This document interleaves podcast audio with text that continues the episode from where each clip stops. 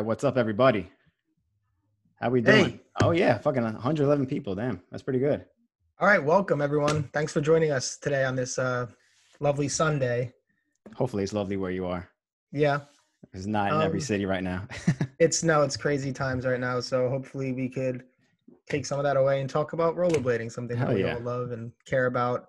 And we have again a very very special guest. it's gonna be a good one today. By way of the internet, by the power of the internet, we're able to now access these these guests, and it's really cool. So um, yeah, we're gonna have Aaron Feinberg on today. But you know, before we do anything, we got to do our little spiel. Um, I got to do my spiel. We got to talk about our Patreon supporters, which we've had like a very overwhelming amount of support in the midst of uh, this lockdown and everything like Mhm. that. So we just want to say thank you. But before we do so, follow us on all of our platforms as always. You know, Facebook, give us a like if you don't already. Give us a like on, um, you know, subscribe to our page on YouTube. Hit the notification bell so when we get these shows coming up, you get the ding. Um, I just got mine, by the way. go to yeah, I got mine as well. Go to iTunes, give us a five star uh, uh, rating. You know, give us a review, share the video, comment on it if you feel inclined to do so. Uh, we have a Patreon, and um, we're gonna start offering some cool new things coming up for our Patreon supporters. So the more you uh, support our show, the more we will figure out how to get back to you on that. And also, if you feel inclined uh, on these lives, you know, we have a super chat. If you want to kick us 99 cents, like shout out Chad Hornish. Did you do But yeah, so all the support, we really appreciate it. And um, please be sure to just follow and share our things because we're just trying to, you know, keep doing these cool shows and have cool guests like we have today. Yeah, we're also um, on our Instagram. We're almost at 10,000. So if you don't follow us, uh, be sure to follow us on Instagram so we can get to that 10,000 mark and we can finally have the swipe up so everybody could just swipe up to our live streams every time. Make it nice and easy for all you guys.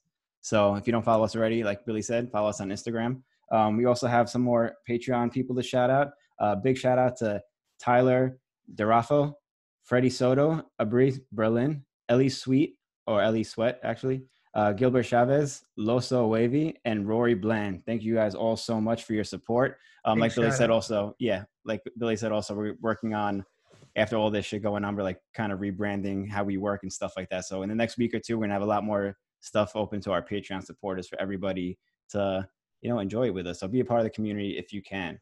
Um, before we get going with Aaron, real quick, we have to do the monthly supporter giveaway for April. So every month from our Patreon page, we pick one person to pretty much win anything they want in our online store. So we're going to do that now. Just pick the supporter for the month of April. So we're just catching up on everything now.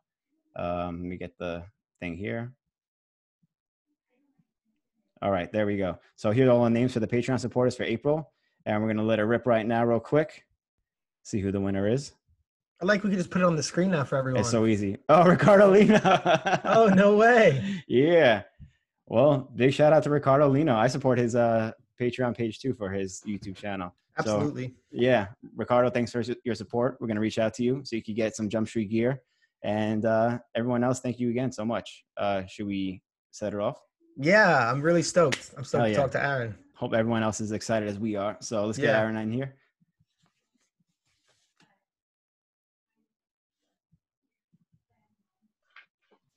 There we go. Oh, there Yeah, he is. yeah. I was What- about to look up the Jump Street podcast on my phone so I could see what the hell you guys are doing. You left me in the dark. Did you get to watch it or no? No, I didn't even make it that far. You didn't get that? I was gonna say you could probably check on the comments, see what people are saying about you. I don't even see a comment thing. Uh, well, we'll figure it out Uh, without it. Okay, so Whatever. yeah, all good. How you doing, Aaron? Good. How are you? Uh, everything's great. It's good to hear that some people are doing good in the world now. Yeah, not bad. Hanging in Yeah, there. Um, everything's slowed down a bit with this quarantine shit, but in a way, it's been kind of nice to take a step back and chill. Yeah, Totally. definitely. I don't want to get too comfortable though. Like, No, no, I'm with over it, obviously, but yeah, just in, just in a sense uh, with the traffic slowing down and just everything kind of taking a step back and um, yeah just this whole- whole pace you know Have you been working through this time? Yeah i've been working the whole time so not much has changed for me really Dang, no i haven't. No I haven't played pool in a couple months and it's really pissing me off but Yeah, yeah. Things like that get to be a bit of a bummer. There's a lot more people working than I thought too, and like I thought that no one was working, and then during these Zoom chats, where we're just everyone just getting together in these virtual chat rooms and stuff, everyone's working. I'm like, I'm like, like I'm the only one not working, and I'm like, Yeah. I kind of wish I was working. I would rather be making money, but Most good to know people got laid people- off, and uh, they're making more money than I am. But whatever. exactly, I know. Not totally like all my friends are like, yo, man, I'm making so much money and I'm not even working right now. And I'm just like Yeah, going to work trip. and they're making more than me. So whatever. That's It's all the good. beauty of our system, though. Um, but yeah. So as many people who are watching know, wow, we have over 200 people watching right now, and a couple people hit us up on the super chat. Thank you very much. it's good for a Sunday. But um, so Aaron, you have this like super long, illustrious skate career that started way back in the day. I remember seeing like the videos of you back in the day with like skating with the little, your helmet and your pads were bigger than you, and like, you were still ripping around. I, I, I, some like hoax, early hoax. I don't even remember the videos, but um, Yeah. I, I'm trying to think back that far. I was really a little guy. yeah.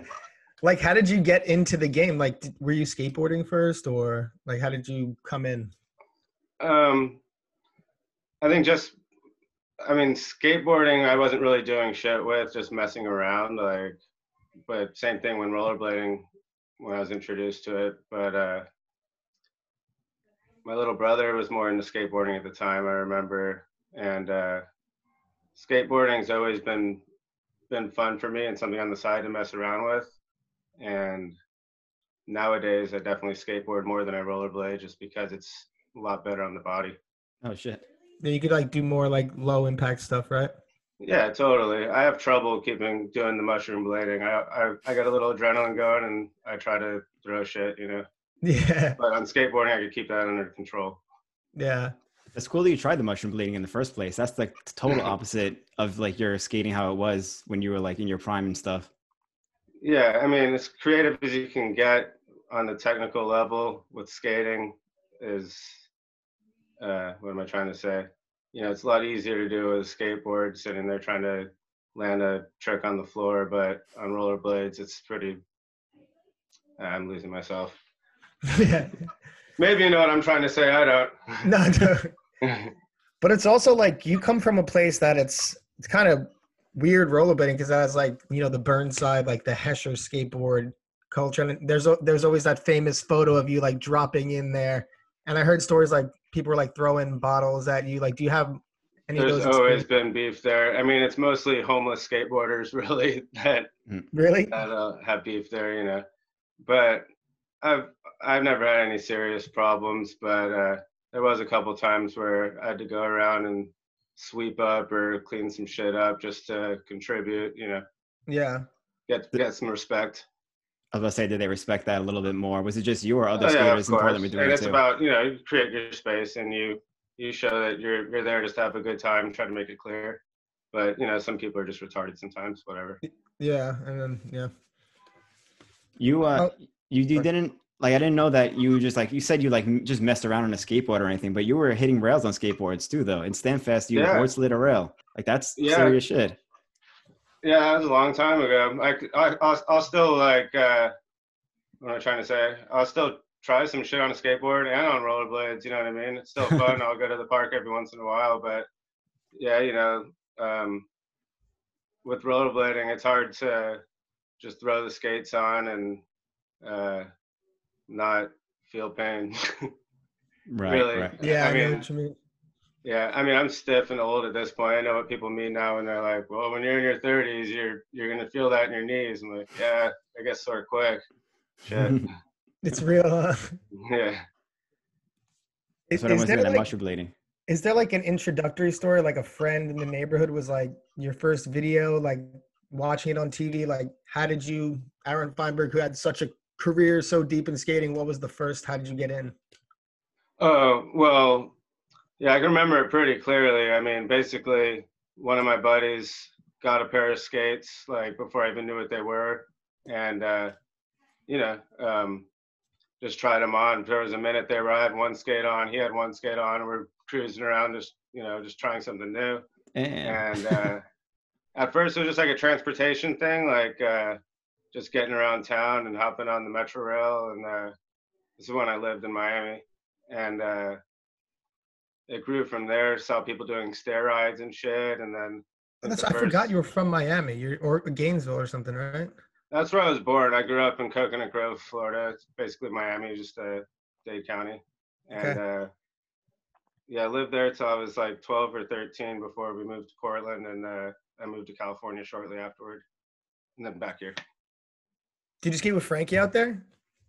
Yeah, not uh, we were kind of on different parts of town, but definitely in uh, um, you know, at what am I trying to say? Like towards the uh, like when I was more like 12, 13, like right before I I moved or whatever was more when we were both coming up at the same time kind of thing and recognizing each other and but uh I'm thinking way back then it was like guy Ricky Martinez basically he was like the one OG guy that looked up to and tried to you know compete with He Yeah, was the Ricky first- He was the first person to like tell me about a contest and be like, "There's this thing called NISS and shit." Like when it first came out, like he, I think it was like what 95, 96 or something, where he was like competing with Arlo and that shit. And I'm like, "What the fuck is this?" But yeah, it all just skyrocketed from there, you know. S- Did that out. NISS stuff like push you to do more park? Because you were doing a lot more park in like your beginning years. I feel like than street skating. I think most of that is just um, from exposure of, of what you saw or whatever from someone that um, isn't with me out there, you know, skating street or whatever.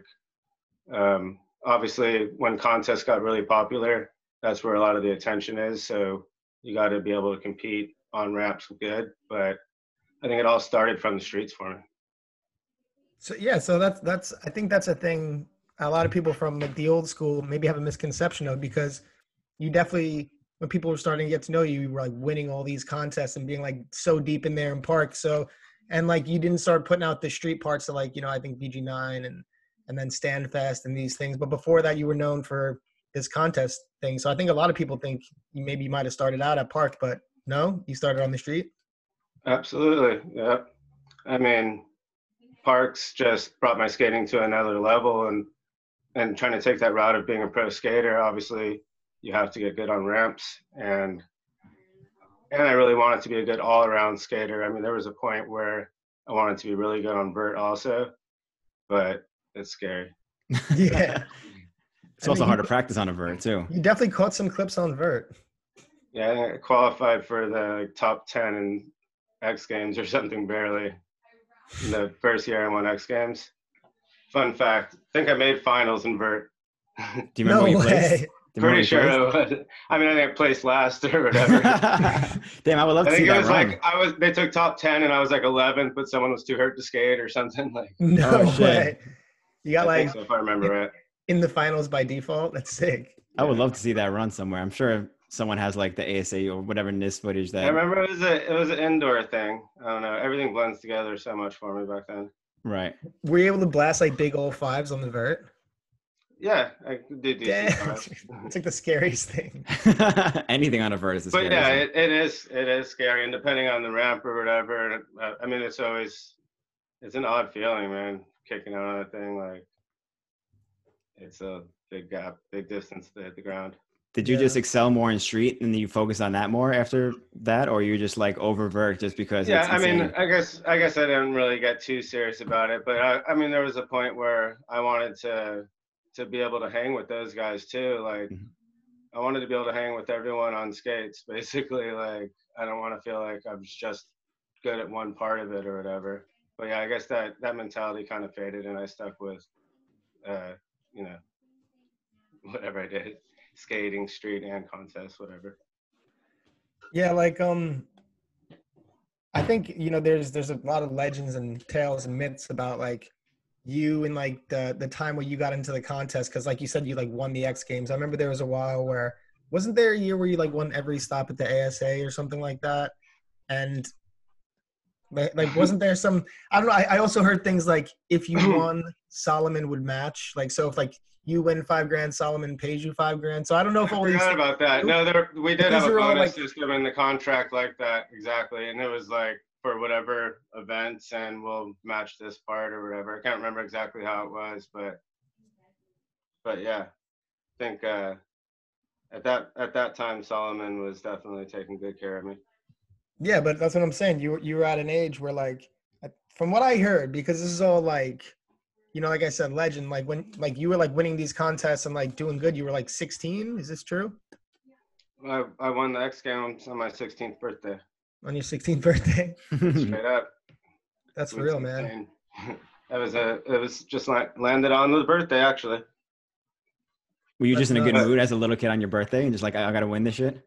That was one of my my first really big contests. I mean, it went from like qualifying as pro, and then same year X Games, or was it the next year? I guess I qualified as pro in '96, probably. And uh, that felt like one of like the first serious contests. I I remember thinking I was still in uh, what do you call it? Oxygen skates, and I wasn't even sponsored by them. So like, you know, super old. That's No weird being way. like like a champion, X Games champion, and not even having a skate sponsor yet, because that's like it Exactly. seems fundamental at the time. Yeah, it happened quick, and uh, industry grew so quick too, because it was kind of small at that point, but it was you know climbing so fast. Yeah, and you were right there in the forefront, like you know, winning these contests. Like you know, you're 16, you got everything ahead of you. Must have been exciting. Absolutely. I mean, it was you know what it's like. You're fully passionate about it Yeah. at the time. How did it feel? You got like carried out by like Arlo and shit after after you won. Like, did that? So it's a that it's a affect you? dream come true. You know, like I said, like I was just uh just a grommet T dog, whatever, trying to follow my dreams or whatever. And uh, at some point, you realize that that you I mean you could see the future right there in front of you when you believe in yourself and see the progress and and uh, just fully engulfed in it. I don't know how else to put it. Did you get sponsors from that afterwards? Oh yeah, of course. I mean after you win the X Games, whatever. Yeah. Do you remember like what you Yeah. got after that? Um, well, I was already sponsored by Salomon at the time, but their skates weren't released yet. It was Oh, in shit. prototype mode. So, uh, so yeah, I mean, Supercomputer robot. I was, yeah, I was, al- I was, I was already like getting known and stuff at that point, I guess. But yeah, I mean, So I feel like something like that would just open up the door to your career. Like that was the moment that just opened everything. yeah, absolutely. It's a huge confidence boost. I mean, know, it was uh, emotional for me. It's emotional thinking back at it.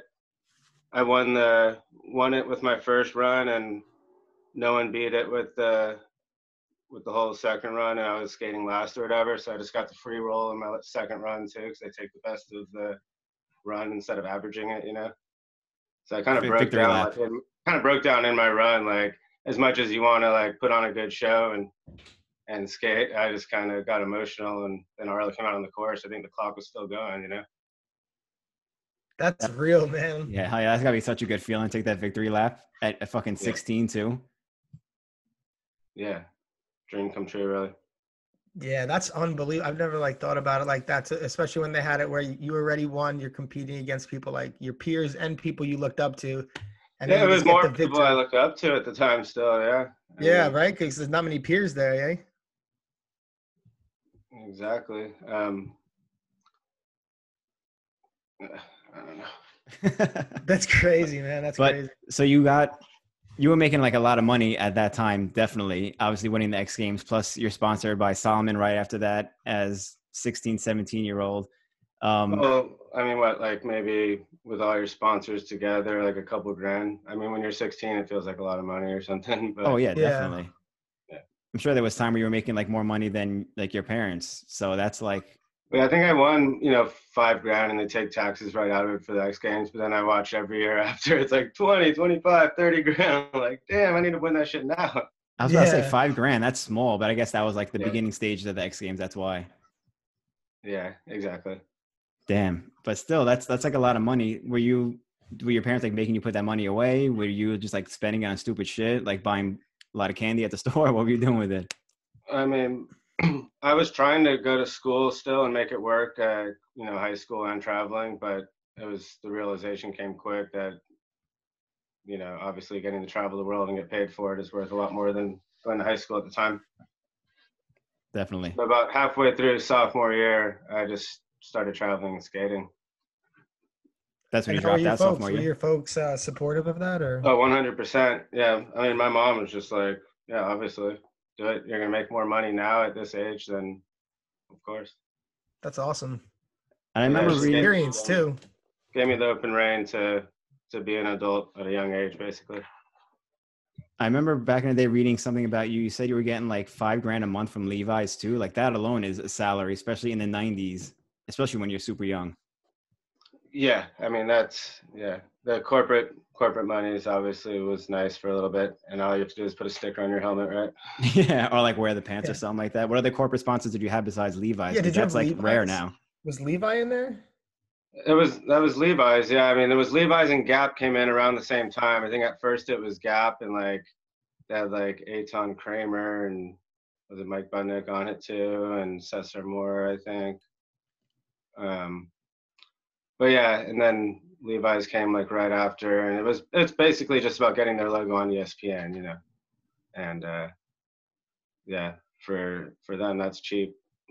Yeah, definitely. Ha- Like I was gonna ask how it was different being sponsored by a corporate sponsor like that as opposed to a skate company, but I guess that's it. Oh, right? you don't They even take it much. serious. I mean, there's no no passion there. You get, I, yeah, I'd go out, go into the Levi's store and with a nice gift certificate and just get whatever you want. It's fun, but it's yeah. I mean, obviously, uh, grassroots companies where you're gonna have your heart in it or whatever. Totally. That's funny. You said they didn't even take it seriously. But yeah, so there was that whole years of contests, and you know, you were like known as the guy who dominated them. But then, like, you started becoming like, or at least now that we know you started skating street, but you started going way more into this, like, defining yourself as a street skater and like doing all these parts, like the brain fear gone part, the words. Yeah, part.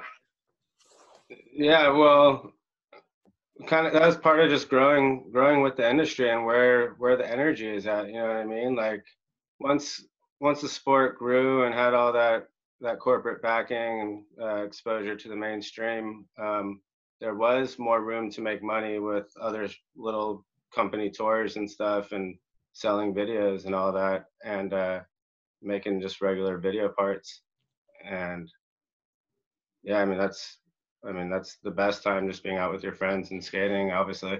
Mhm. The whole competing thing is fun and, and glorifying, but it is a lot of pressure, you know? Yeah. Um, on on our last podcast, well, a couple podcasts ago, we had Shima on, and he talked about a story where before you guys got on Senate, you were flown out to like an airport near LAX. You all had separate hotels and made the offer for you to go on Senate. And I think you said yes, but then Shima said no. And then you eventually ended up going on to Mind Game with him and Shane and everything like that. Do you know the, is there a backstory behind that? Yeah, you're talking about the trip when we all, yeah, went to the hotel in separate rooms and stuff, Yeah. right? Um, I guess uh, I didn't, I didn't really know what was going on with Shima at the time, or even know about Mind Game or anything. Um, and uh, yeah, I guess it makes sense now that that's why he said no or whatever. I just didn't even really think about think about it when the whole team was forming and all that. But uh, that was that was interesting times. I almost forgot about that trip. Can you put us in that room with you? Like, what do you remember? Like, what happened? Like, how it all happened? I remember um, Matt Mance, I think, said uh, um, that that's what he thinks it is about us running for senate or whatever. So that was the only like really hint I had. I didn't, I really didn't know what was going on with it. It was a bit of a mystery. It was funny how Arlo It's put all kinda that together. I assume. And what, what Yeah. how did they pitch it to you when you you got there? Oh, like with like in a conference style room or whatever with a blackboard or whatever, and just putting the whole concept there and using uh, using the, the graphics that they're going to use for the company and um, laying out the whole uh, what would you call it mission statement of the company and whatnot. Then they were like, yeah, it was just like ride for Senate was kind of a no brainer at the time because Senate's like the biggest company, right? And Arlo's involved too, Brooke Howard Smith. Yeah. That was like a no brainer for you. Yeah, no brainer. And then, so how did that?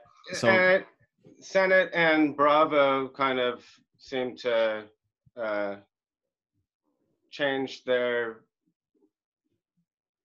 their what do you call it? I don't know, business plans or whatever over the years. Like it seemed like it it was getting it was getting smaller. I'm trying to think back then, but uh yeah, at some at some point, um like uh really wanted to ride for Mind Game and those were the guys that I wanted to, you know, skate with and and uh I, that's the one that's one sponsor that I kind of chase, you know. You approached Yeah. Shane with that, or I'm guessing you approached I think I with that? approached I think I approached Dustin first, and and he was kind of like standoffish about it all, and uh, Oh no way. oh yeah, kind of kind of like oh, we have our own kind of thing. oh shit! Not exactly part of it. I'm like, uh, Yeah. like, oh, that's cool, man. I could hang, man. I don't know, but uh, yeah, I, I think um, after skating with Dustin, Dustin Moore and Shima and the Mind Game guys, um, I think they they got more respect from me, and certainly from Shane Coburn, and obviously that was uh, first real good street section I kind of came out with, I guess. Yeah, no, totally. And I think they did. I know when we first watched it and we saw how they, you know, no one knew you were on the team. The video ended. It was like one of the most epic secret parts. Like Brain Fear Gone was your name rearranged. And so they did a really good job with that. Was it hard keeping that under wraps from like other people? Were you like keeping it secret from other pros and friends? Like, was it Yeah. was process? yeah, that was that was uh, interesting. My uh, friend Anton Kennedy uh, uh, used to skate with a lot back in the day. Um, they came out with the ad for Mind Game or Brain Fear Gone, and uh, it's the silhouette of my head in the magazine, but you can't tell who it is. Yeah. But he like called me right away. He's like, "I see you in what the hell?" is this?" That's Yeah. sick. Was it tough not telling you? Because me, like when it's really hard, like keeping those things down, like especially when you're working on a project that's so cool. yeah, yeah, it was it was exciting though. Yeah, I don't I don't remember. There were certain people that knew beforehand, you know. Yeah. Do you remember how that idea all happened? Like, I'm sure it was probably Shane that got has all these crazy ideas, but like, uh, do you remember him coming up to you like, "Oh, we're gonna keep this a secret for now. Like, we want you on. We're gonna have you portrayed in this way." Like, do you remember yeah, that stuff? Yeah, he wanted to, you know, have it be the last section of the video at the video premiere t- and to release it like that. And, uh, you know, at the time of the premiere, of course, most of the people that were there knew I was a part of Mind Game at that point, but not everybody. And it was kind of, uh, it was, it was put together well. It was a good little, that was an emotional moment for me too, thinking back, just being in the theater, watching that all unfold. Yeah, I'm trying to. I'm. I'm just trying to imagine that right now because I think a lot of people from this generation don't know that there were a lot of like really uh, bigger premieres. Like they would rent out theaters.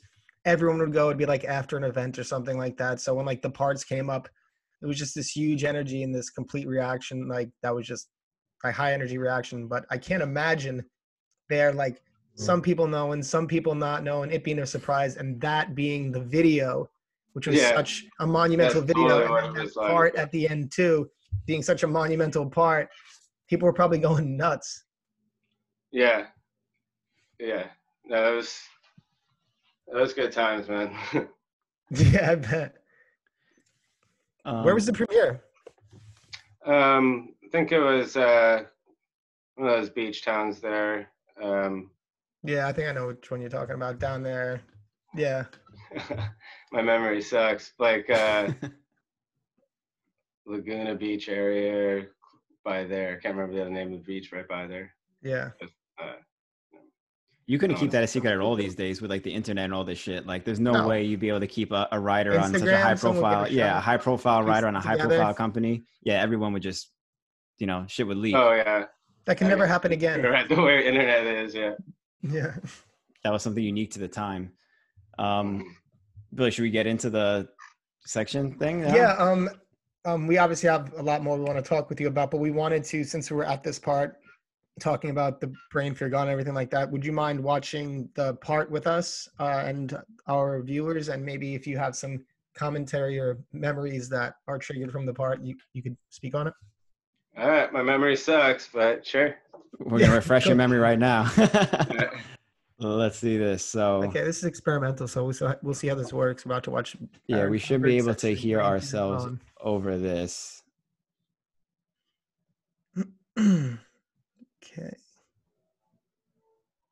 You see it, Aaron? Yeah.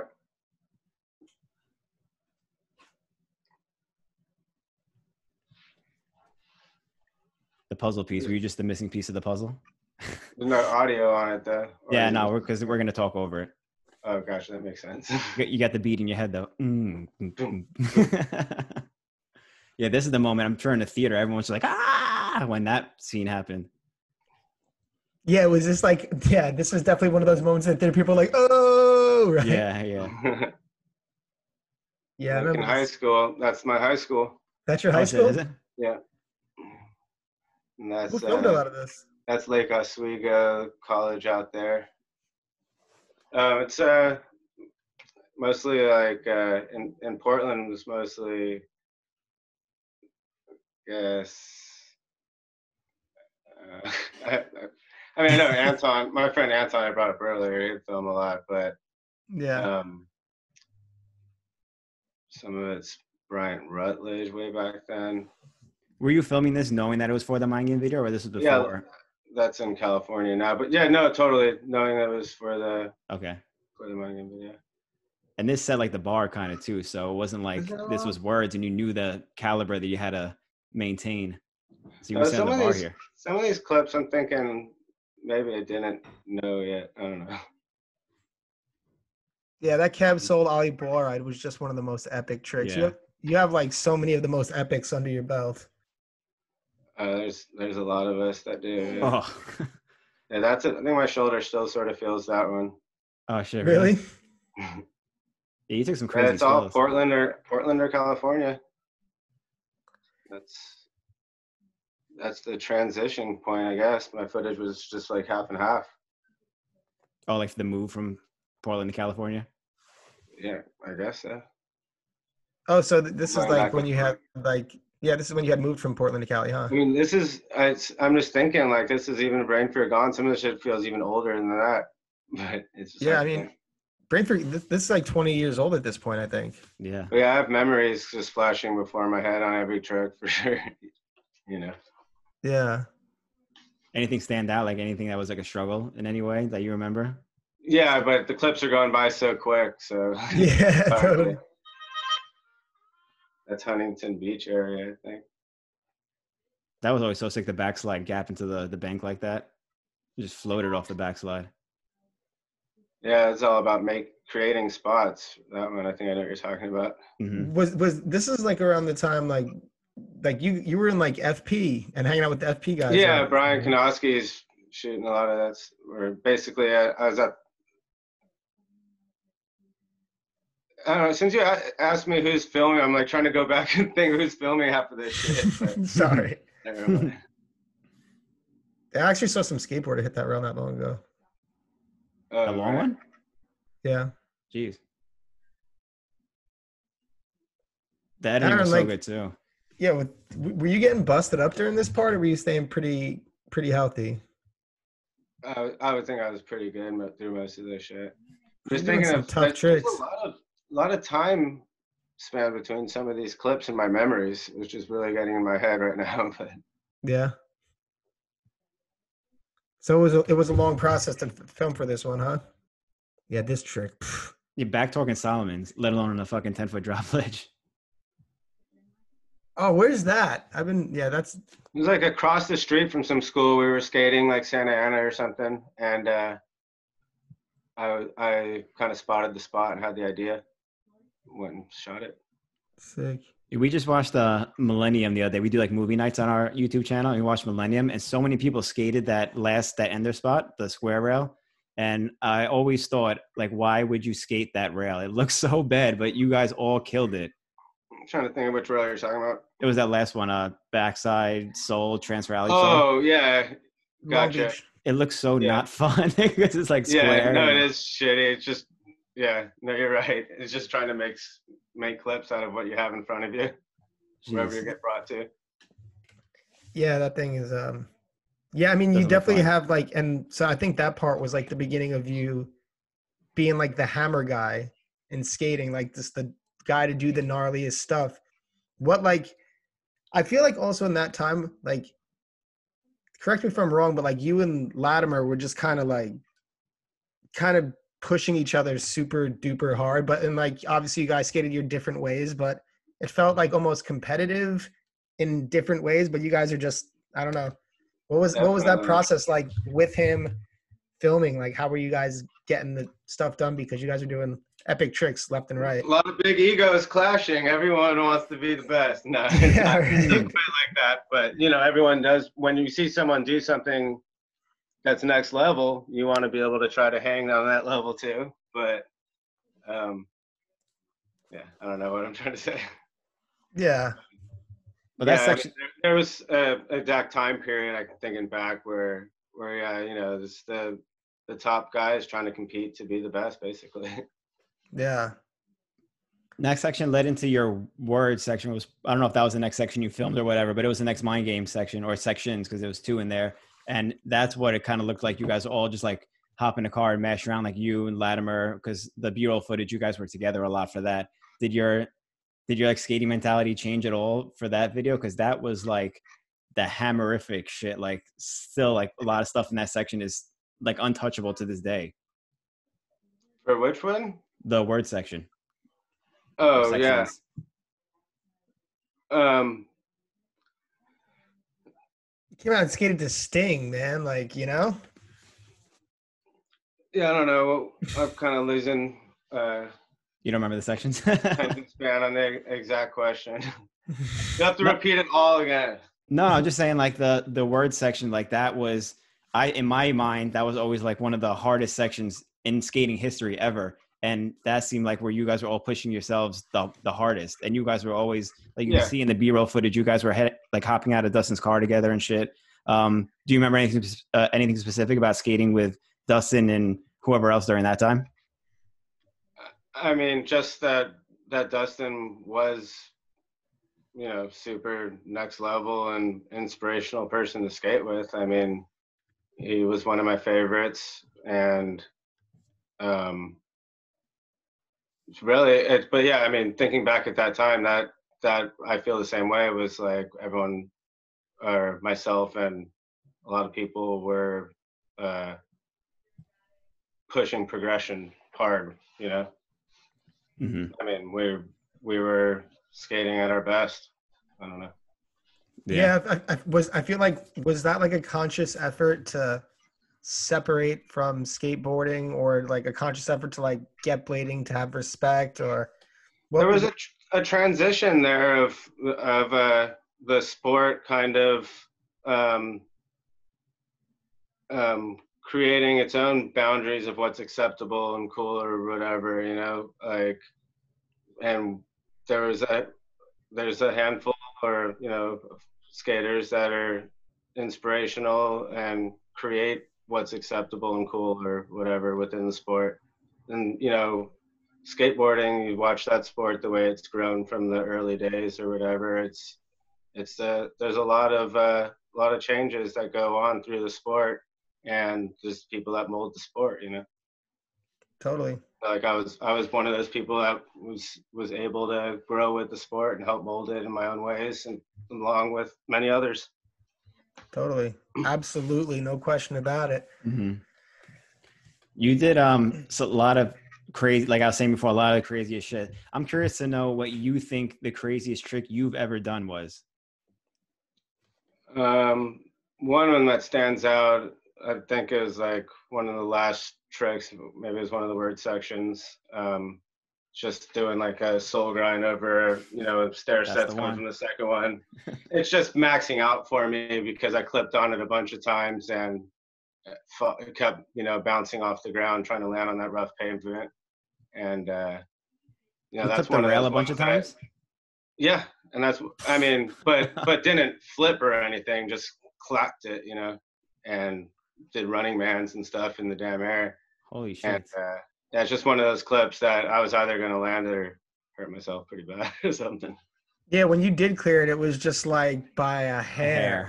yeah, yeah, pushing was like boundaries. everything on the line right there. It's so sick. I think that's why that trick crosses crosses the line there. That that one's really sick. Yeah, I like- I that like was at a said that was time a where it was it was still considered a hard trick to jump over a second rail or whatever gap. W- What's not hard anymore? No, no, no. I mean, a lot of the skating is. I mean, in terms of like big, solid stunts or whatever, not much has changed that that much. But, um, you know, there's certain people out there still pushing the sport to the next level. Totally. I'm happy you said that the Soul 180 over was like the trick that stands out because when I think about it too, that is the trick also that stands out. And I only thought it's like two tries because there's the fisheye angle and the long shot, but to find out that it took numerous tries, like that's fucking insane. What about the? Uh, hurting, hurting myself on that one. yeah. Uh, what about like? I think it's the same video. You do the fish ray on the roof, you roll fakie and 360 off the second roof. Yeah, Like, was that easy for you or what? Like I can't imagine that taking too many tries. that was landing on nice, flat, smooth concrete. you know what I mean?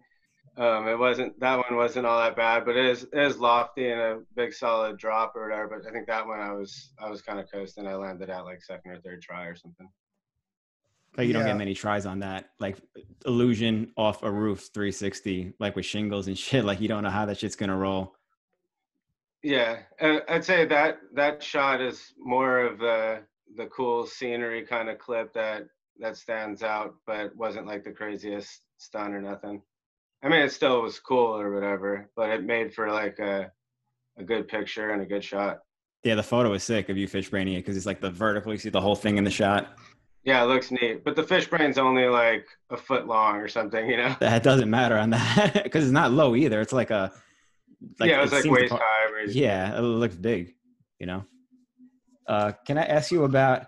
There was a photo of you for a USD ad, I think it was, where you do a rough fish on El Toro, and Yeah. it, it was like questionable for so many people in the industry because no one saw the actual clip of it, so no one knew if you actually did it. Do you like? Did anything happen with the clip of that? Like, was it done? Was it not done? No comment, man. no, just just joking. Someone asked me that at the uh, uh, what do you what do you call that? Blading cup. Blading cup. Yeah. And uh, yeah, basically, I never really got it solid. Just kept clipping like my back wheel on the last stair, or you know, coming off slightly early, or um, just like barely nicking down the toe onto a Makio and back up, or Mhm. yeah, yeah. So how did it Um, make it to the yeah. ad? Like, did that bother you at all that it was in the ad, or like was that your idea or someone else's idea? No, I I was questioning it all along, kind of the the whole process of it turning into the photo. But I think BK shot it. It was just like, I mean, I didn't have a say like if it's going on the magazine or Yeah. whatever. But Yeah. um, yeah, I don't know. Made like- for made made for a good picture, but yeah, I never really got it solid on there. I mean, I was hitting it and rolling out of it, and but Not I to like maybe I maybe I even did clear the last stair and like put a knee down with one foot, but it's sloppy, you know. Never Mhm. never got it clean. hmm Yeah, the uh, definitely made an interesting photo and good controversy for like years Yeah, there you go. afterwards. Right, so that that was made it legendary enough.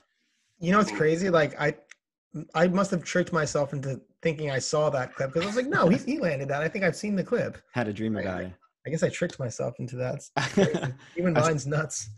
I saw a meme like a few years ago. It was like it was the classic meme of like the above shot of the couple sleeping in bed and the, the couple's fighting and the woman's like is a bubble above her head. It's like he's probably thinking about other women and the guy's over and you see him like did Feinberg really land that rough fish on El Toro? like that's Like, how did he about it? That was so fucking funny. Yeah.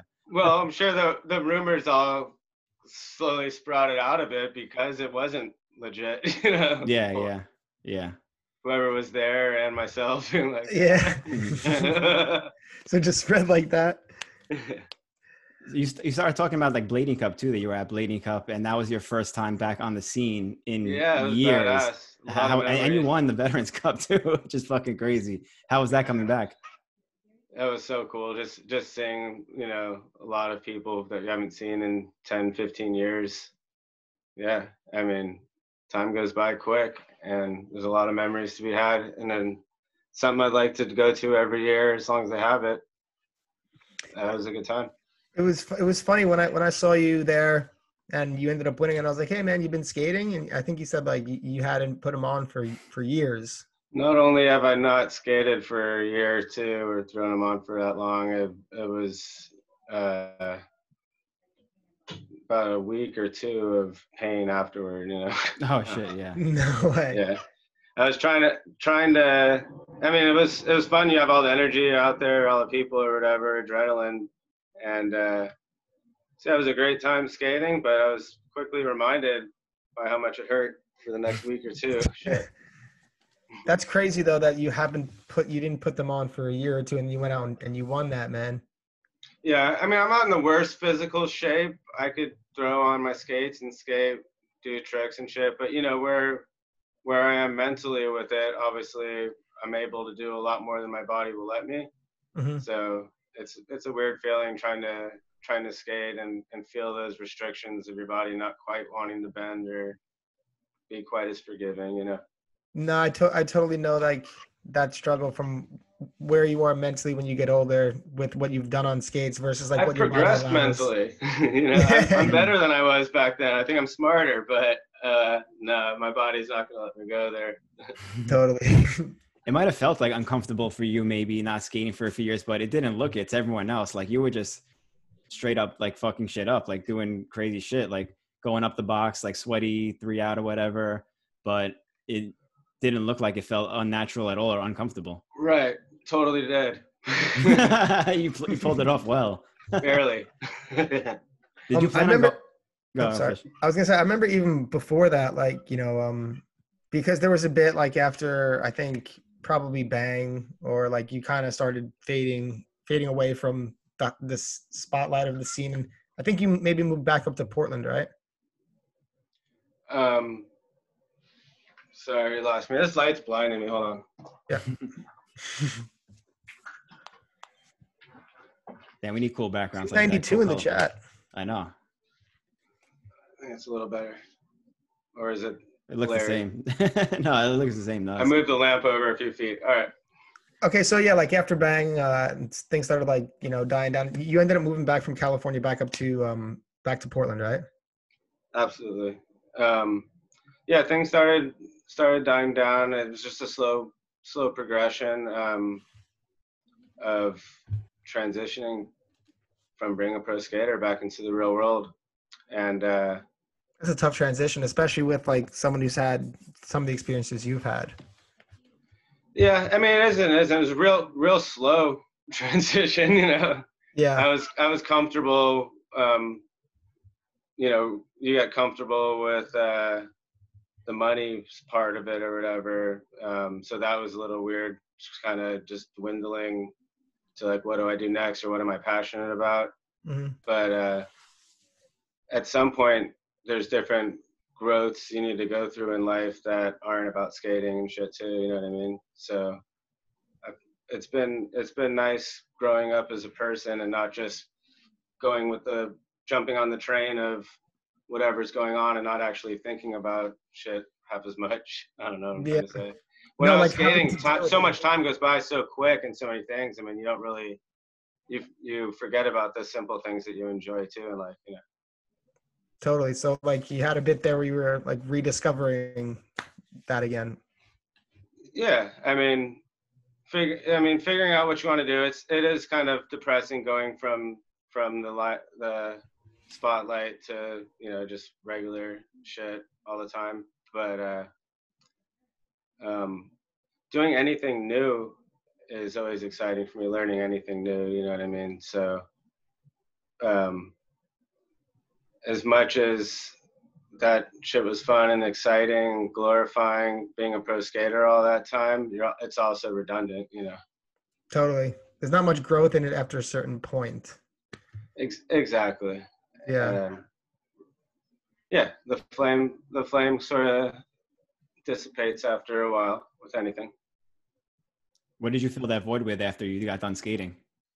What's that? What did you fill that void with after you got done skating? Like, was the did, like anything else, like a new hobby you were taking up or anything like that? Um, just uh, not really. I mean, I went to community college for a couple years, but for nothing exact. I mean, I feel like I have an entrepreneurial entrepreneurial mindset. So I went for a business degree and just never transferred to university to finish it. But uh, um, really, I just I want to I want to work for myself at some point and and uh, be passionate about what I do. I enjoy.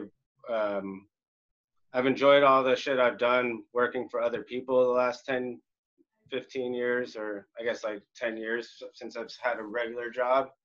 But you know, at the end of the day, I daydream about you know creating my own shit and hiring my own employees. That's the That's way, man.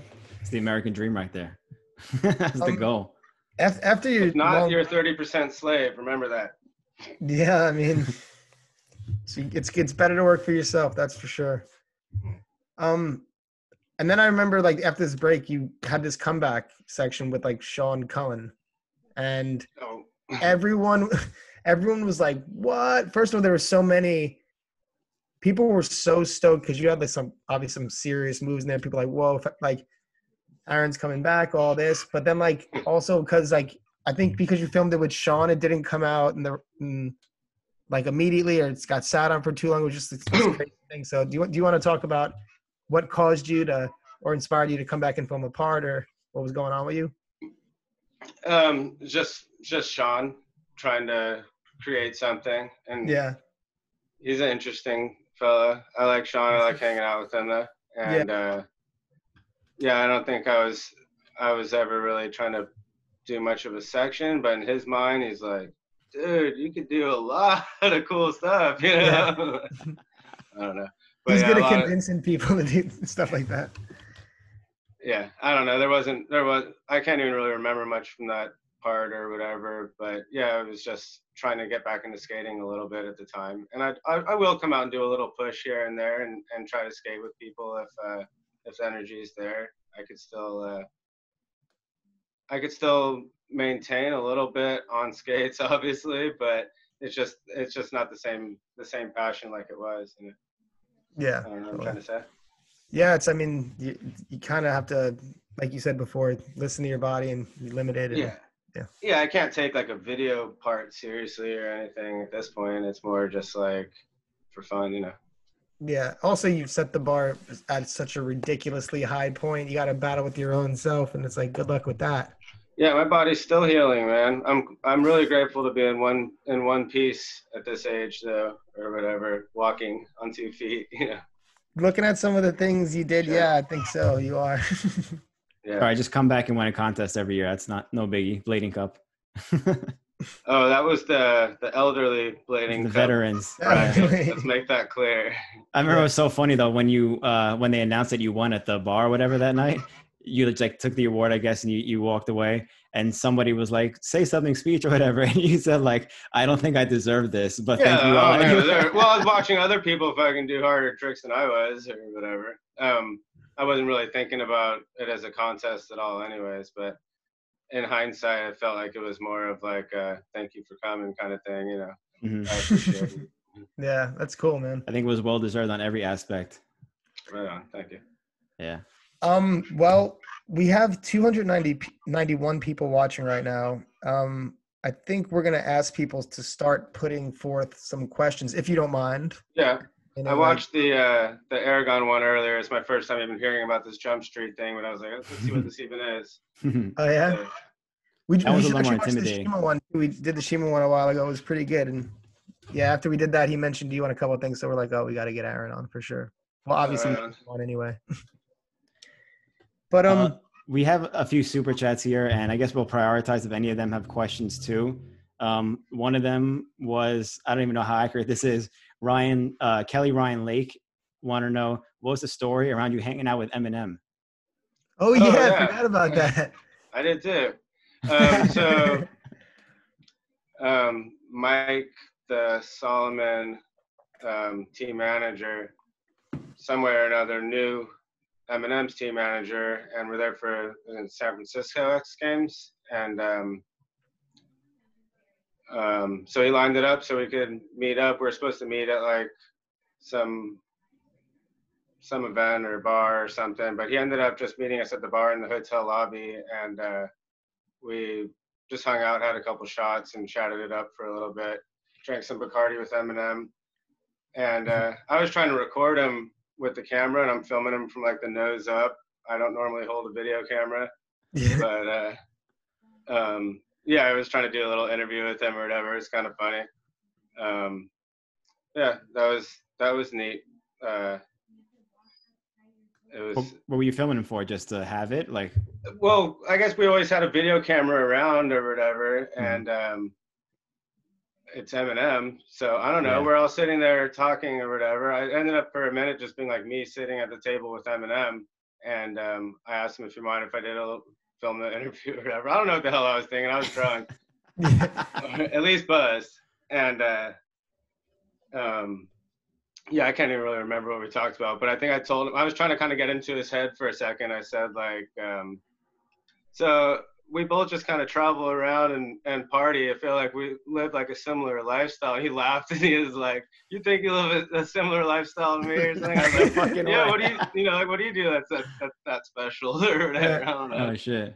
And uh, it was it was just funny, but um, Did he I think it you when also you told him. I think you also told him like you weren't like crazy about his music and like you listened to the beat. Oh yeah, because I wasn't. I mean, I thought I wasn't that crazy about it, but he's used to like fans trying to like interview me. and I'm just like, yeah, I've heard of you, you know. But yeah, that's real.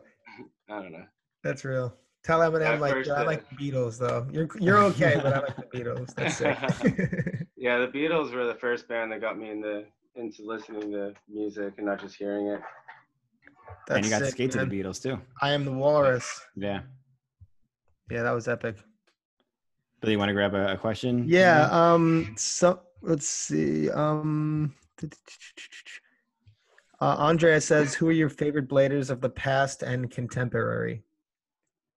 Um, so I don't really follow enough to really drop any any new names or whatever, but the the legends in my mind that I've looked up to. I mean, it's at different points in skating or whatever. It's different people. I guess to to go way back. Um, um, T.J. Weber was the first person that I saw, um, you know, with really good style that made skating look really cool. And uh, from there, it was more like Randy Spizer and Champion Baumstimler, Corey Nelson, um, obviously Arlo too, and uh, you know from the start. And uh, there's just been so many good skaters. I mean, um, But those guys have had like the definitely the big impacts on you in the in the beginning. right? Yeah, the the immediate names that that pop in my head. I mean, but yeah, you had inspiration from all over the place. I mean, even Mike Budnick, he's from Florida, and when I was really young skating, um, whatever skate park there was back then, whatever, um, running into him and just giving me that nudge of like, hey man, you you know you can be one of the best pros, or he told me, you know, you can be a professional vert skater if you want to, and seeing him doing it at the time, basically, and being told that, I mean, little things like that along your career go a long way. Totally. Hmm. Damn, you wouldn't. I don't think a lot of people would have made that connection between you and Mike Budnick, but that's pretty Yeah. cool. Yeah. Yeah. Um, Harith Hassan asks, "How were you so confident? It seems like you didn't care what others thought of you." Yeah. Um, I I don't know. It's the personality thing, I guess, um, and and just the development of believing in yourself. I mean, going when I was, you know, going from a young age, you go back like two years before I was that confident or whatever. I wasn't. It's just, um, I don't know. Some of it is is just. Uh,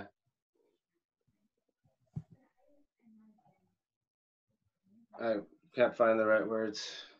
I feel like that comes with you. Sometimes, like I, I'm about to say a word and then I want to stop, and like thinking, "Oh, I don't want to say that," or come up with this. I don't know. Um, so I feel like confidence like comes with you. Like you just are a confident person. You are a confident person. I don't know if that's something you develop as uh just like as your personality. Right, but I'm thinking some of it is. I mean, that's that's. I guess I guess I was getting confused too with it. Um, yeah, I mean, part of it's just the the person you are, and and part of it is uh, growing as a person too. Though I mean, because I was a shy little kid at one point, and I've been less and less of that as I've gotten older. You know what I mean? Mm-hmm. It's uh, it's just living life, mm-hmm. um, holding your ground, what you believe in. I mean, if you if you have something to stand on that you believe in, then it's not easy for people to break it down or make you feel vulnerable. You know? Totally. And yeah, I think yeah, probably like with confidence probably comes with the proficiency and ability too. You know, you keep practicing, you get better and better and better. You are this good, you're this confident, and just probably part of that grows the better you get. I think too. Yeah, and some of me, that's for sure. Yeah, and then you do something else and you start over from scratch. Always got to be humble though, and you know, the whole remember where you came from thing. We all we're all just people. That's for sure. Um, 17 BKS and uh, Anton Reiling said, Do you have a Shane Scour touring memory? And can you tell us about your trip to South Africa and why you and Shane had to cut the trip short? Oh, yeah, that's a good story. So um, basically, there was a, a girl that I hooked up with there that had a boyfriend that showed up with some sort of spiked bat or something looking for me. Oh shit! So it it got kind of weird quick, but that's kind of the aftermath of the story because that was after I, we were already banned from the park from coming back to the contest the next day. But that's when he had showed up. So it was. Why did you guys get banned? That's where I'm going with it. But yeah, it was kind of okay. a blessing that that shit happened. But we got banned because we got caught with a whole bunch of pot in the security trailer or whatever. Like pound of weed just piled up on the table and we are just being a little bit too openly about it all. Yeah. And it was in like a the event was in the parking lot of a place that's kind of like a you know Disney World, Universal Studios type place out here, but in Africa. Mm-hmm. And uh, so they have their own security and shit walking around and seeing what's going on. And uh, yeah, they they tried to like you know drag us into the security thing of the actual park thing and um, say we're going to jail and all of this shit. And it was a bit of a joke, but the guy that coordinated the event basically picked us up in a fancy car and drove us back to the hotel. But yeah, that's how that went down. that was a that was a cool little contest though. Um, the preliminaries were fun and it was fun skating the shit. It was just one of those things, I guess. And do you have any? yeah, other, that's. Sorry, go ahead. No, any like other any any wild like stories uh, with Shane uh, in regard to that one? Oh, um, just just good times, good memories. Traveling South Africa was awesome. His mom worked for uh, American Airlines. Shit, she probably still does, but I doubt it. But um, we flew uh, first class upgraded because uh, the flight attendant status that pull that she had or whatever. And first class on a flight to South Africa is pretty next level. It's like it's totally one, one seat per row, or like it was just uh, each seat goes back into a full bed, and like you're getting served. no way. Food and wine all day. Like yeah, people, people are probably so pissed seeing like a couple little punk looking kids yeah, going the first totally, class. but uh, you were yeah, wild or rowdy. haven't talked to Scour in a long, long time, but yeah, we had we had some some really good times. It's cool. Where, um, Denzens asks, how was it leaving Salomon for USD? Oh, that's yeah, that was. Uh, also kind of like I, I kind of went after USD, I guess kind of like I did with my game. Like this is what I, mm-hmm. where I want to go with my skating career or whatever right now, the people I want to skate with, companies I want to support, basically. Um, Salomon, they treated us really good at the beginning and they they were always cool to work with, but like any corporation, um, making money at the end of the day for them is what's in, important to them. And uh, hmm if they want to give me a pay cut and I can make almost as much money for that riding for a company that I actually want to support or feel more connected to, then you know that's that's the way that went basically. Yeah. So you, it was like a mix of like pay cut plus you just really wanted to ride for USD at the time. Yeah, I mean it's it was just basically those are the the guys I want to hang out and skate with more. It feels closer connected to, and watching Salomon sort of you know let people go like that. There's no no real um, no real connection to it, or as much as with a smaller company where you could actually hang out with the owner, like Mhm. you know Matthias with USD, whereas I don't even know who owns Salomon. You know, yeah, that's true. Actually, can I ask what, uh, which one of your sponsors was like most impactful or helped you the most in your skating career? Because you had some of like the highest ranking sponsors you could have: Salomon, uh, Mind Game, USD, Senate. Like, is there one that stands out that helped you out the most? You felt? I guess Mind Game, like I said, that's the one company that I, I kind of, one sponsor I kind of chased after because I wanted to be a part of that group and I wanted to basically, um, it's just the guys that I respected the most in skating and wanted to be like, basically. Mm-hmm. Totally. I figure that would be one. Um, so Bobby Dixon really wants me to ask you about Ninos. Ninos Oh, Bobby Cambambas. Dixon, Ninos Con Bombas by Bryant Rutledge.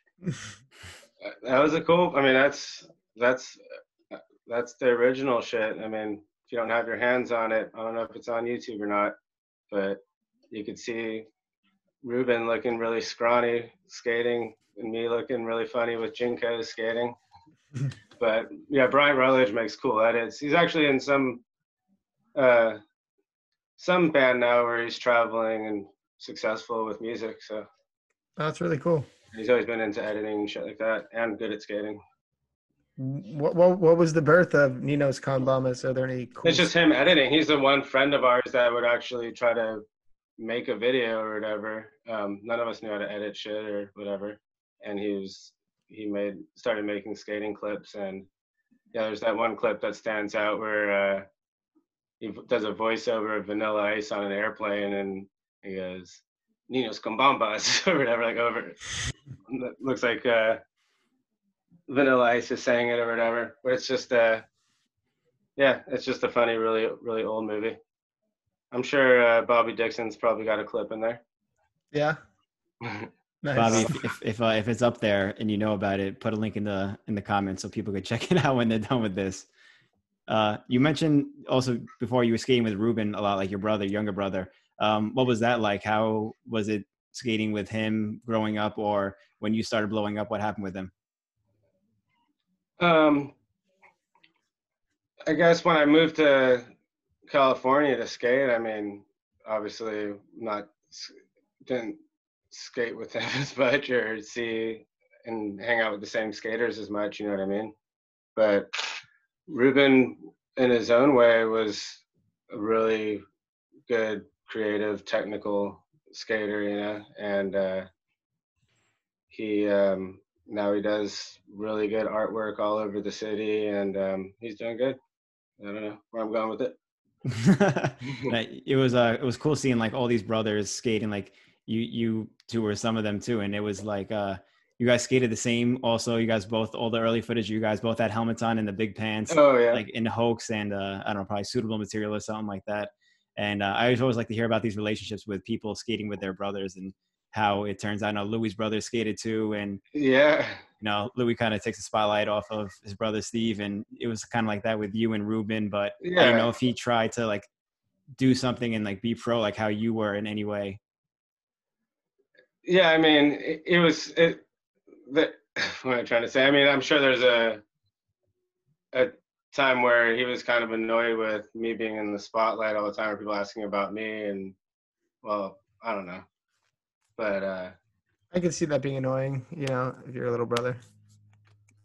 yeah, of course, and um, maybe feeling a little deserted. I, you know, kind of left to California to just do my own thing after hanging out with him for a lot of our younger ages, you know. hmm But Mhm. that's you know that's family stuff. It's kind of whatever. Right, right. Um, let me ask you about this. Um, ride like Aaron. How did that come to be? And did you make any money off that?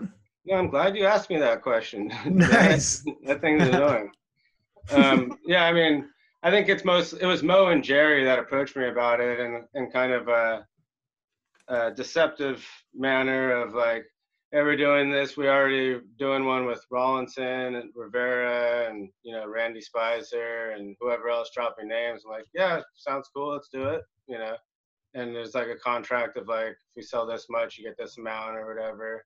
I'm like, all right. So it turns out like none of those other guys are even doing the shit with them. And um, like year after the shit's like going on, I'm like, you know, where's the money from the contract or whatever? And How much? How much were you projected to get? nothing much. It was like they owed me like much. five grand or something at the end of it. I it was just the royalties or whatever, but it was just the way it was handled was it's I guess it boils down to the guy Jerry or whatever. Um because I think Mo's a pretty cool guy and I don't think he was trying to really screw me on it or be deceptive. I don't know. I've tried to talk to him about it since then. No, and uh I ran into him, it was like they were doing a roller rink thing in Portland like five years ago or something. I guess he's big on this thing called roller derby or something. Mhm. Where a bunch of people bump into each other on the track with roller skates. yeah, yeah. but uh but yeah, I don't think I ever really got to talk to Jerry about it. He just avoided me and uh just one of those things. Just So you got stiffed? poor character. Yeah, just poor character on Jerry's part. I mean, we never were really buddies or whatever, but when he came out to film it, took out all me and my friends to like Denny's, like, oh yeah, we're buying you guys all food and hanging out. This is fun and it's gonna be cool. And then afterwards, it was kind of like, oh yeah, uh, that that money's gone or something. Basically. So you make a dollar on a That's ride. crazy. Yeah, and it's kind of an embarrassing, stupid instructional video to not make anything off of it. Well, it's based off of you. I mean, just only put you. together shitty, embarrassing in the way that it was. It, it was, uh, you know, just put together crappy. Did no one else do their videos too? Like because they didn't want to? Do you even know that? Like the reason you said other people got asked to do videos like that? I really too? don't know. I just felt like it was deceptive the way they approached it, and and um, it was. I do feel like it was just Jerry, um, who I don't really know that well, but like I said, I don't really want to badmouth um, Mo Sanders over it. But uh, yeah, it just it just seemed lame like that. Yeah, that's wow, that's shocking actually. Um, we're not going to be able to get to all of these questions. Yeah, they're coming in hot. We're probably going to be able to only get to one or two more. Um, Eric Cohen or- wants wants to know if you have. Oh, sorry, I was I guess it was. No, that oh, I. I was going the same way you were. So go Cool. for it. yeah. Um, we got a couple people asking. Eric Cohen being one. If you have any crazy stories from the USD tour. Um, Like the USD tour think- video. Thinking of like Mike, Michael Keeney and RVs and and just just drunkenness and partying and I don't know. I don't, no, no real specific story. Yeah. right now. Do you have like a specific like a favorite tour the that you've been on? seemed fun. Um, I know I had a, a good time on that uh, the tour with um, that Dave Payne did. What was it called? Sunshine? Sunshine Tour. I have memories on that. It was fun. That's his favorite tour too.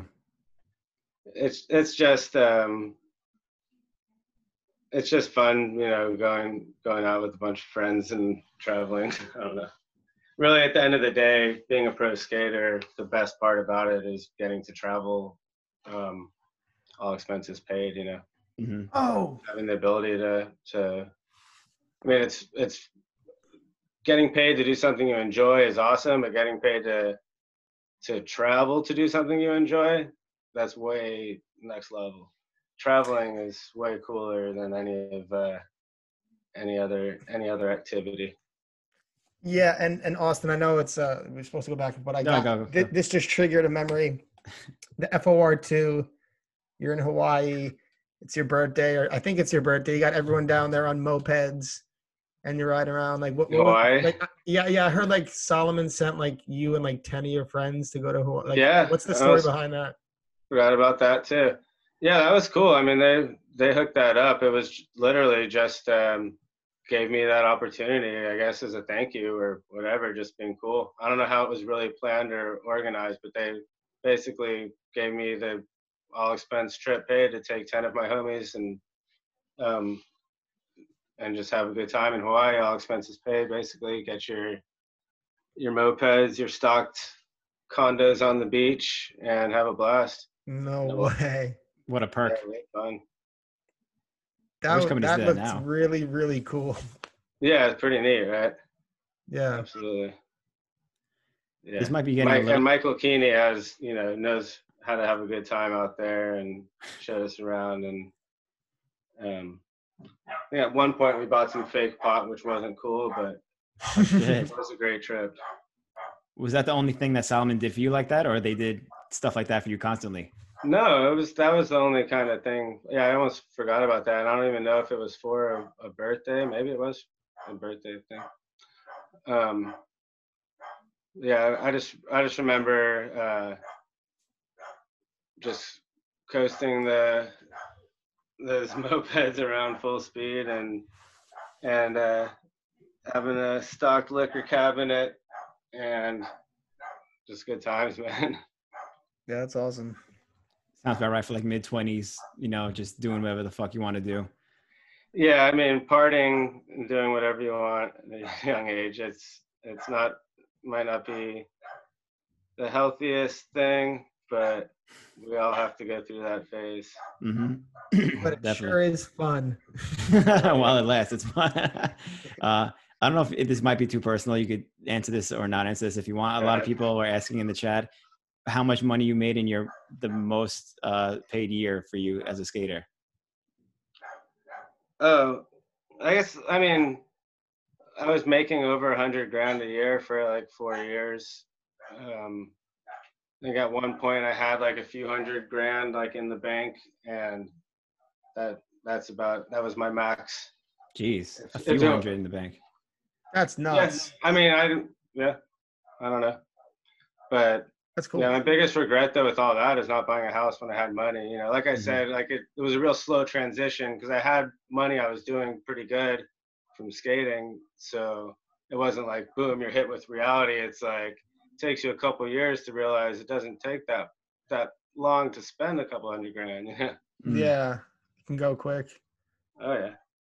yeah Yeah. Uh, um damn that's crazy that actually shocked me that one damn. Yeah, I didn't expect that much either. W- w- where do you um where do you see like the future do you like think about if there is a future blading left do you do you have instagram by the way I I downloaded it. I just don't go on it.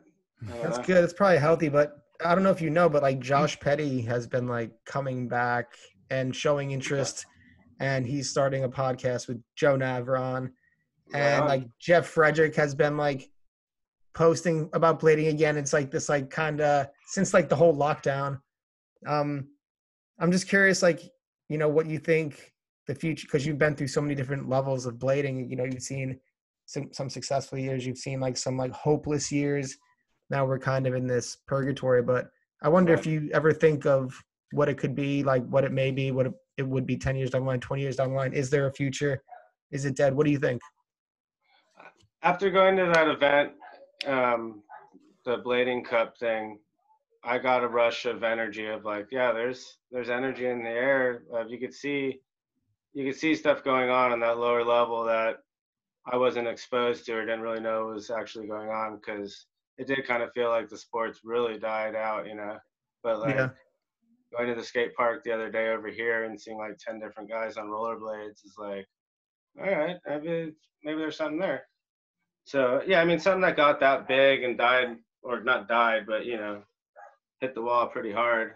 Um, It's not just gonna disappear forever. You know what I mean? It's Mhm. gonna rollerblading is gonna make a gonna make a pushback, and it's gonna be guys like us doing podcasts and supporting it one way or another, and uh, um, you know, being able to have those people in a new industry makes the makes it that much more powerful, you know, than than just being the skater guys not knowing what's going on with everything. You know?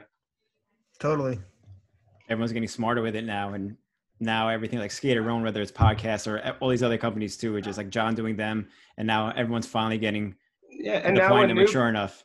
and now when new people see rollerblading, um, they don't see it as as uh, you know what is that is somewhere implanted in the back of their head of that's something that exists, and you don't look at it as or in general people aren't going to be so quick to to to smash it down when the level and the imagery of the sport um, speaks for itself you know hmm I mean, there's the time when rollerblading when was was awkward. You know what I mean? Like when it's was in its really younger uh, years, it was just developing. Like I said, there's the people that sort of helped the sport grow and molded it, and it's just um, it's it's not some some uh,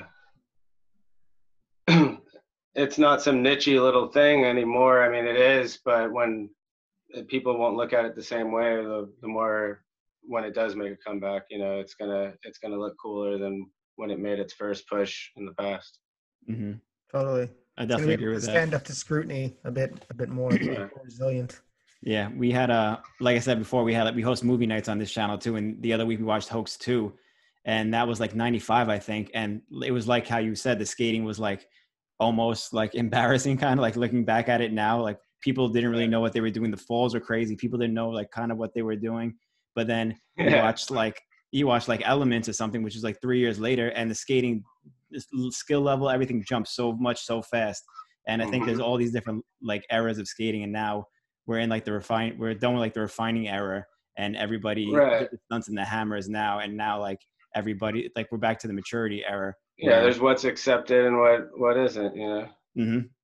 Definitely. And, uh, yeah, rollerblading nowadays. There's a lot of there's. i mean, when from what I see, there's a lot of guys making rollerblading look really cool. Yeah. Totally. Hundred percent, definitely agree with that. You said that you also you say that you go to the skate park. It's like ten people there, which I think is a, a lot of people to run into at the skate park. But have you been skating much since Blading Cup? Like, did that spark anything for you?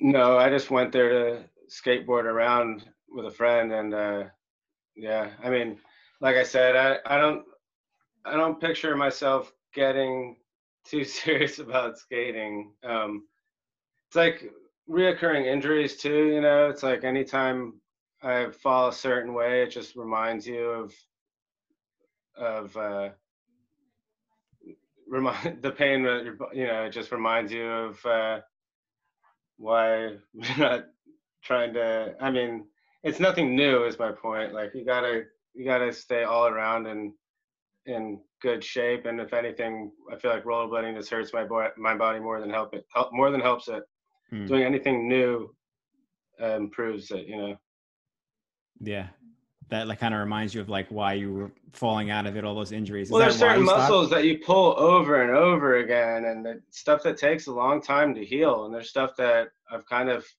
healed from and going to fall the same way and feel that that shit that's healed hurting itself again is not a good feeling it's like no i don't want to go back there Yeah, that's What- what- definitely not something we miss. One of our uh, viewers, Floey's Corner, said, "Please tell Aaron that even when he's not actively skating, personalities like him still involved are super important and inspirational." And I agree. yeah it's kind of like what we were talking about with uh, where we where we are in the industry now and how we can be inspirational for other people and and create you know um, good content for people to see Totally. Well, Uh, Aaron, I want to say uh, I appreciate your time. Austin, I want to cut you. off. Um, you, Yeah, go. I- yeah, like I just want to appreciate. Thank you for joining us. Um, I think Austin might have something to say, but also, if you have anything to impart on the Blade community, any wisdom, any thoughts? Um, you gotta hit me with that kind of question in advance, man. I will take it in essay form next week. right. Just have you know, it's all about having a good time. It's all the all the skaters coming up skating now or whatever. Um, look, you know, look back to the history of where it all started from. 'Cause there's a lot of kids now that they they don't even know about ro- what rollerblading was 15, 20 years ago, or however long we've been doing this shit. But Mhm. Yeah. um, yeah, that's all. 15 20 years ago isn't even like the history history part of it i feel like the 90s is where you go and that's when you think about it now it's over 20 years ago which is insane Yeah, it's hard about. for me to imagine. I was like, or however how long yeah exactly well yeah thanks so much for coming on thanks for taking the time to do this i know you don't do this too often but it was no, I don't really. It's not uh, not the most enjoyable thing getting interviewed on the spot or whatever. But I want to feel like uh, um, like I could contribute in some way and support whatever you guys are doing. And so i appreciate that it was a good time. we appreciate that and i'm sure Thanks, everyone Ho- is so I hope it appreciative wasn't of you too, I hope it wasn't too painful for you, dude. No, not not at all. I I I just meant like you know No, I you know get what you nervous if you're like I don't know what the hell we're doing or talking about. I'm like, all right, let me get my coffee ready and but, yeah. but yeah, Totally. no, it was good catching up with you guys. Good talking to you, Fish.